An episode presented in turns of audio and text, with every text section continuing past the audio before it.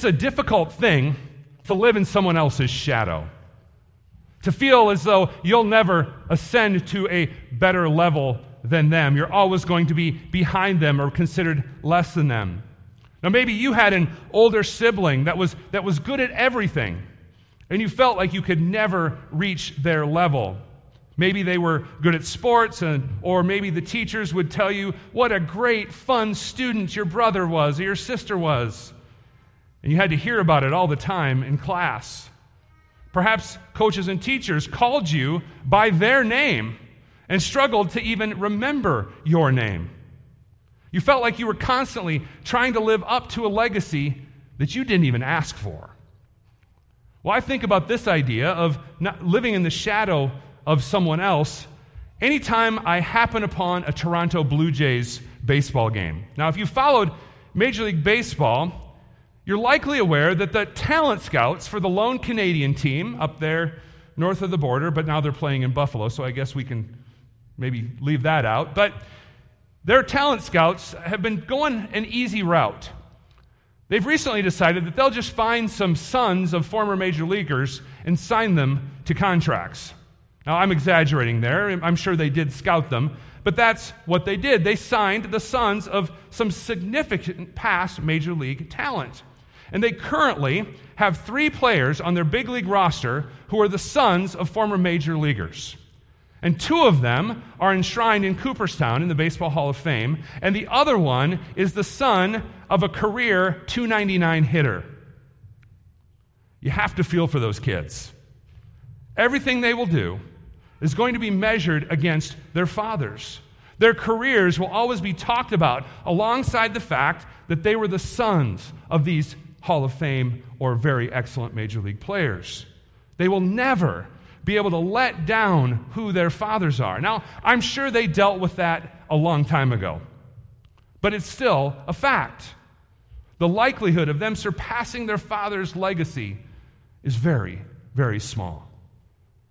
Well, as we continue through the book of Genesis and the story of Isaac this morning, we are reminded that Isaac's father was in the big leagues too. Now, he wasn't playing baseball, but his legacy and his reputation was unbelievable. Not only is he in the Faith Hall of Fame chapter in the 11th chapter of Hebrews, but his renown was unbelievable even in his own day. He was Abraham. He was the king of a nomadic kingdom of servants who had been blessed by God and received great wealth.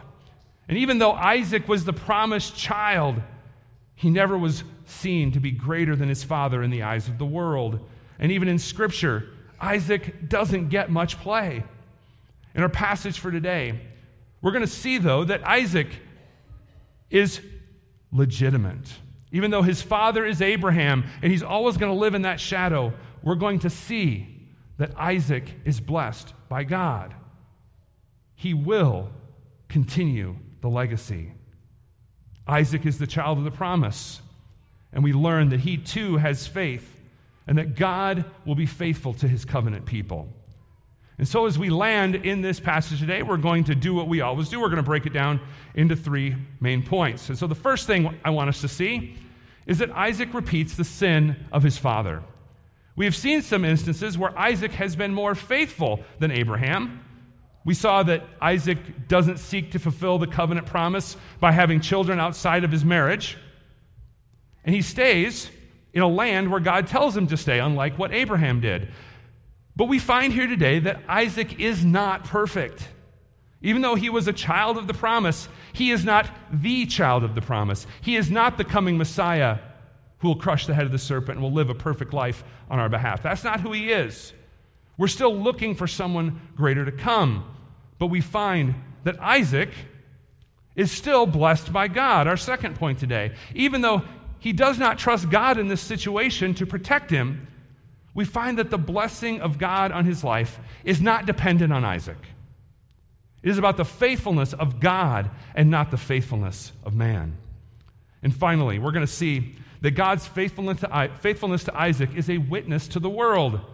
Those that are in the region with Isaac can see that the Lord has been faithful to Isaac, and this causes them to have respect for him, and a treaty is formed.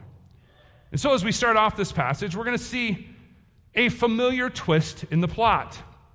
Now, I'm not familiar with the customs, all the customs of the ancient Near East, but there, there must have been some kind of issue with worrying that kings will take your wife if she's attractive, because we've seen this to be an issue twice before, both in the life of Abraham. And now it's springing up for us again here in this story about Isaac.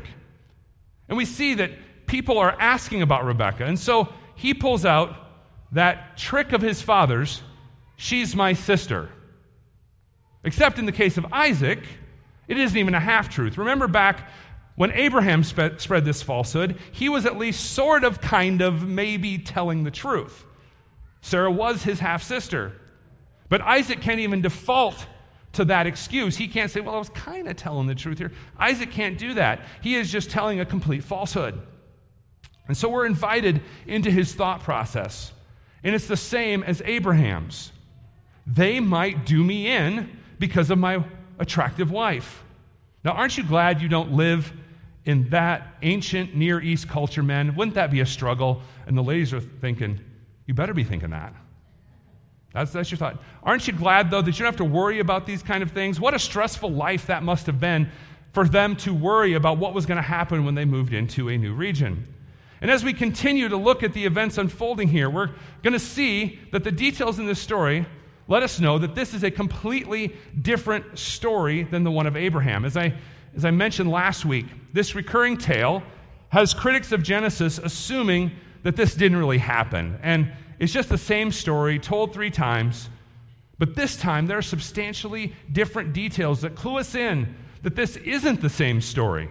This isn't what happened to Abraham told in a different way. There are different details here. And I, honestly, I thoroughly enjoy the details that we get in this story. You, have seen something like this in your life. Well, first, there's something I have to address in the difference between our ESV text up here and what we read in our NIV. Uh, it said that uh, he was caressing her. That's not what the original language says. Abimelech did not notice the way in, that Abraham or that Isaac and Rebekah were married because he was caressing her. The, the word there in the original language is laughter, and we know it's laughter because it's similar to Isaac's name. Remember that when Isaac was named, his name was Isaac? And so, what's happening here in, in the text is Isaac's name is sort of being used as a, as a play on words here. That not only are they, we know they're married, but they can tell because they're filled of, with laughter together. They, you can see that they're husband and wife. And you and I have probably experienced this exact thing that this is talking about here, right? You maybe have two friends you think might maybe be starting to be interested in each other, you know, romantically. And you just know when you see them laughing together and the way they interact with each other. You just know, right? You can tell. And so you tell some of your friends that you think they're a couple and they go, whatever. You know, they just doubt you. And you, can, and you can say, No, I can just tell that they're interested in each other by the way they're talking with each other, the looks they're exchanging. Well, finally, you do find out that they're a couple, and you can't help but say, I knew it, I told you so. Well, Abimelech knew it. He did the same thing that I'm talking about here with Isaac and Rebekah. He saw how they interacted with one another, he saw how they laughed, and he brings Isaac in to call him to account. And there's a deep concern here that's interesting from the king of the Philistines. His concern here is pretty substantial. Why is that? It's because in the ancient Near East, adultery was considered to be a serious offense. It wasn't just something for the Hebrews after they received the Ten Commandments. In that culture, adultery was a serious offense. And you can see it here in the way Abimelech responds. He says, What have you, what have you done to us? This is not only considered to be bad because of the deception, but because it could have brought substantial condemnation upon them. There would have been guilt on their heads if one of the men would have lain with her. So Abimelech goes to the extreme to protect not only Isaac and Rebekah, but he's concerned about the guilt of the people. That's why this is such an extreme statement. No one is to touch either Isaac or Rebekah under the threat of death. He's giving the couple peace of mind, and he's also protecting his own people from being guilty. And so we've seen that Isaac doesn't fully trust God to protect him. He's repeating the sin of his father. But as we move on to our second point this morning, we find that God is going to do the same thing that he did with Abraham. He's going to bless Isaac in spite of his sin and unbelief. And what we read here, we can understand. Isaac sows and he reaps a hundredfold. Now, that's a great arrangement. That's fantastic. But it's important to note that this isn't because it was a good growing season and everyone around him was reaping. We're meant to understand that Isaac stands out from the people that he is living among. Now, how would you feel if there were two fields beside each other? One was yours, one was your friend's, had the same soil, you bought the same seed from your friendly local seed dealer, and you had the same precipitation and other environmental factors, and then your neighbor was pulling in 75 bushels to the acre more than you. How would that go over? You'd be wondering, what, what did I do wrong? What's going on here? I'm guessing you wouldn't be too excited about those circumstances. And all of this causes the kingdom of Isaac to increase. And so it's not just that the crops are uh, abundantly being reaped, but he's being blessed in, others, in other ways. And so the people are envying him, and you can understand why. He is being blessed extraordinarily.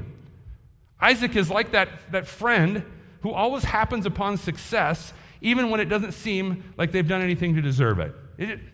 They look at him and go, What are we doing wrong, and what is he doing right? How is this fair?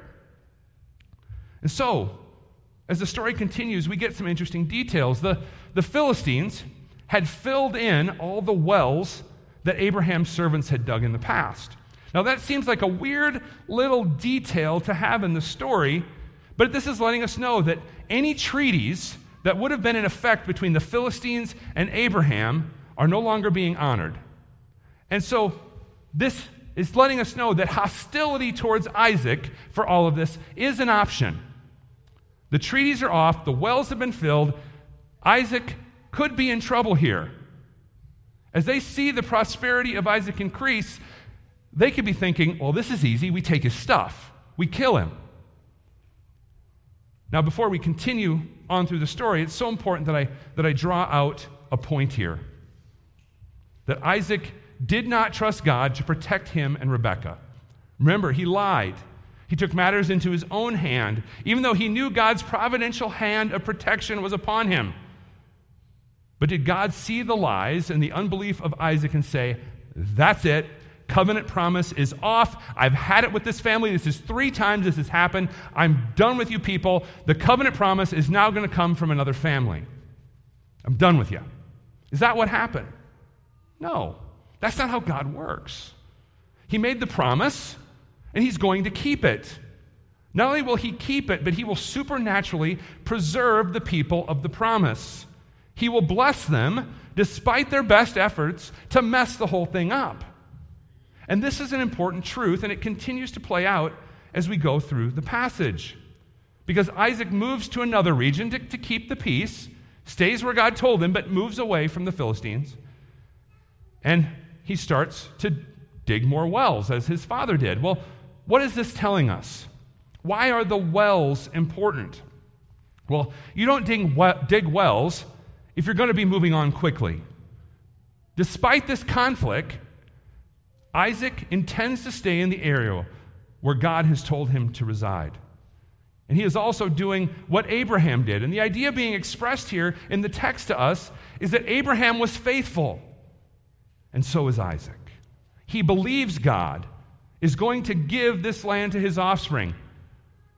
But this isn't without conflict because they don't have possession of the land yet. This is not Isaac's land. He can dig wells, but when they find a spring here, we find that there is contention as to who lays claim to the water that comes from it. That's why this part of the story is important. He's in the land, but it's not theirs yet. He's waiting. He's still a sojourner. He believes the promise of God, but God has not delivered the promise yet. He's in the land. He believes it's going to be the possession of his family. But we read here this interesting detail of the story to tell us that he can't lay legal claim to it yet. The land is a promise that will come to pass, but we're not there yet. And we find that Isaac moves on to find water until they can come to a peaceful agreement.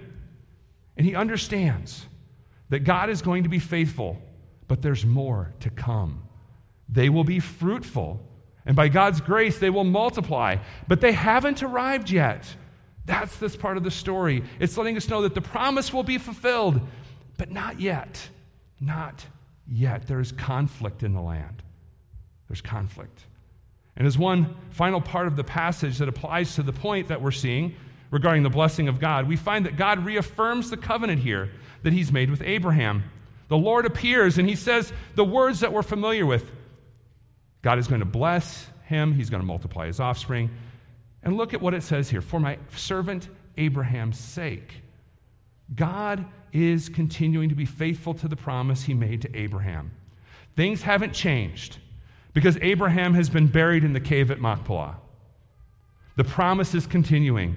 And we find that Isaac does the same thing that Abraham did. He believes God. He believes God because he builds an altar and he calls upon the name of the Lord. That's what we're meant to feel here. That even though there's tension in the land, even though they're in the land that's promised, it's not theirs yet, but Isaac believes it will be. He believes the promise will come. He hears from God, and his response is a natural one. He praises God for his faithfulness that he has shown to him. And we see that Isaac means business here because he's not only built an altar, but he sets his tents up. He stays where God has spoken to him. He desires to be in the presence of the Lord. And notice what he also does he has his servants dig another well. They're not going to scoot on down the road right away. They are steering near where God has spoken. They're staying near. And they're staying in the place where God has affirmed the covenant promise. Even though we had an issue earlier in the passage, we see that Isaac is trusting God and believing his promise once again. And as we move on to the close of the passage, we find that the blessings of God that we've seen so far are a witness to the world. The people around Isaac are noticing that something is going on. It doesn't make sense that he is more prosperous in the very same region as them with the same conditions and the same basic circumstances. Clearly, there is something supernatural that is occurring, and the people see it. And so Abimelech went to Isaac with the commander of his army and his advisor. Now imagine if someone came up to your door in this way. Now, you would assume it was on, right? You would assume you are in trouble. A king, an advisor, the commanders of the army. You would assume that there is aggression against you, that there are going to be threats. These are not the guys you want to show up at your door when there is a potential for conflict in the region, right? when you're just a sojourner in the land. You don't want these guys showing up. But this isn't what Abimelech is doing. He's not bringing a threat. It isn't that he's had enough of Isaac, so he is going to overpower him and reward himself with all the people and all the possessions of Isaac. That's not what's going on. Instead, even though Abimelech is not a believer, he can clearly see the hand of the Lord upon Isaac. Now, Isaac is confused by the visit. He isn't sure why Abimelech has come, and his response is kind of a, What do you want from me now? type of response. You hate me. You've sent me away. What, what else could you possibly do to me, Abimelech? But Abimelech acknowledges that they can see the divine hand upon Isaac. And so they want to be sure that Isaac, does, Isaac doesn't take this favored position and overcome them. Isaac should be in the position to be in fear, and instead, the unbelievers are in fear of Isaac. Ultimately, Abimelech is likely in the position of greater power, but because he understands the Lord is by Isaac's side, he understands that Isaac has more power. And he is willing to have a treaty with Isaac. He says, Hey, we may have told you to leave, and we know that you think that we hate you, but we haven't touched you, so, so please don't do anything to us, Isaac. And notice what he says on the last verse that is up there. They know that he is now the blessed of the Lord. His father Abraham was known to be blessed, but now it's clear to the people around Isaac that the blessing has been passed on. The covenant is continuing, the blessing is expanding. Now, before we move on to the next section of the passage, there's something really important that I want us to see and understand. Yes, the blessing of God is upon Isaac, and he is prosperous.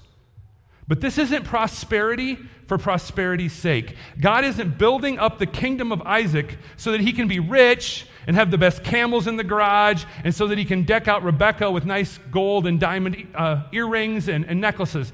That's not the point of the prosperity. So often, the prosperity that we find in the heroes of the Old Testament is twisted by prosperity gospel false teachers to say that God wants you to be rich and all you have to do is have more faith. Well, that's a false teaching because that wasn't the point of the prosperity of the heroes of the faith. We have to remember the bigger story here. These people were the line to the Messiah. They were the place where the covenant promise would be fulfilled. The prosperity that God blesses them with is a hand of protection it's putting protection over the covenant line, the line to the Messiah. Isaac, the child of the promise, will not be overcome by the children of the serpent here. His prosperity is protection from the work of Satan to overcome the promise of God.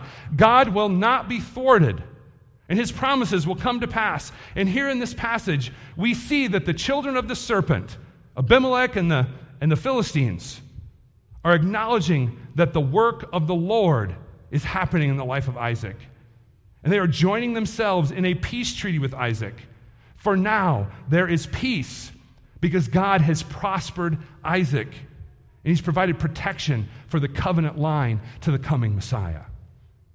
And as we come closer to the end of the passage, we find something interesting because this is all resolved with a meal. And this is substantial. This is a sign of peace and a sign of an oath being made between Isaac and Abimelech. There will be peace for the two kings that have dined together, and they have exchanged oaths. And just as Abimelech and his servants go on their way, Isaac's servants return, and they let them know that they have dug the well and they have found water. They have roots. And God has provided them with peace and with water and with prosperity. Isaac's being touched by God's mighty hand. Now, this isn't their final home. They're still sojourners in the land, but there is a hint here that God is continuing to work, and He will bring the offspring of Isaac into the land, and they will be provided for. They shall drink of the blessings of God. And so Isaac names the place Shibah, which sounds like the Hebrew word for oath. And so this location remained as a sign of the peace that God's hand upon Isaac had brought to them. And they're looking forward to an ultimate peace that we be brought in by God through the work of the one who will finally crush the head of the serpent. Now, before we move on to application, we need to address the final two verses here. I'm off here. This is what happens when you work on a bus, just so you know. Things get off. Uh, verses 20, 26, or chapter 26, verses 30 through 34 through 35 talk about Esau. And we see that all is not well. Even though this good stuff has been happening in the life of Isaac, things aren't great with Esau. We've met the offspring of Isaac, and, and we know that Jacob is the one on whom the promise will rest.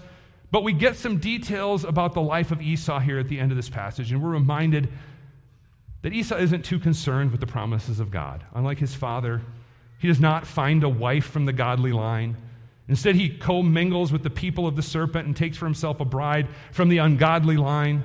And even though Isaac has been brought to a place of peace in his life, the decision Esau has made causes life to be bitter for Isaac and Rebekah. They are at peace with the Philistines, but there is discord in the covenant family. And then next week, we're going to see the future of Jacob and Esau and what it means for the covenant promise. And so, having finished up this passage, how do we apply these events that happened in the history of redemption to our daily lives is, is we desire to depart from here today and, like Isaac, be a faithful sojourner in the land. The first thing that we want to see is we want to remember that God is at work despite our sins and our failures. Each day, you and I fail to love the Lord our God with all our heart, mind, soul, and strength, and we fail to love our neighbors as ourselves. And when we do this, it is so easy for us to feel as though God is keeping score. He's marking down every time we fail, and eventually his hand of blessing is going to be pulled from us. And it's vital that as we look at these stories and see that God is faithful to his promise, we remember that Isaac wasn't perfectly faithful, just as you and I aren't. God's promise is not dependent upon us because God did not rescue you from sin, death, and hell and the devil to keep score on how you're doing and to pull it all away from you. The promise of God is sure. And the, the benefit of this is, is it moves us to love God more. When we see our sin and our failure, and God still loves us and saves us by His grace, it builds up our love for God because we see His mercy and His grace on display.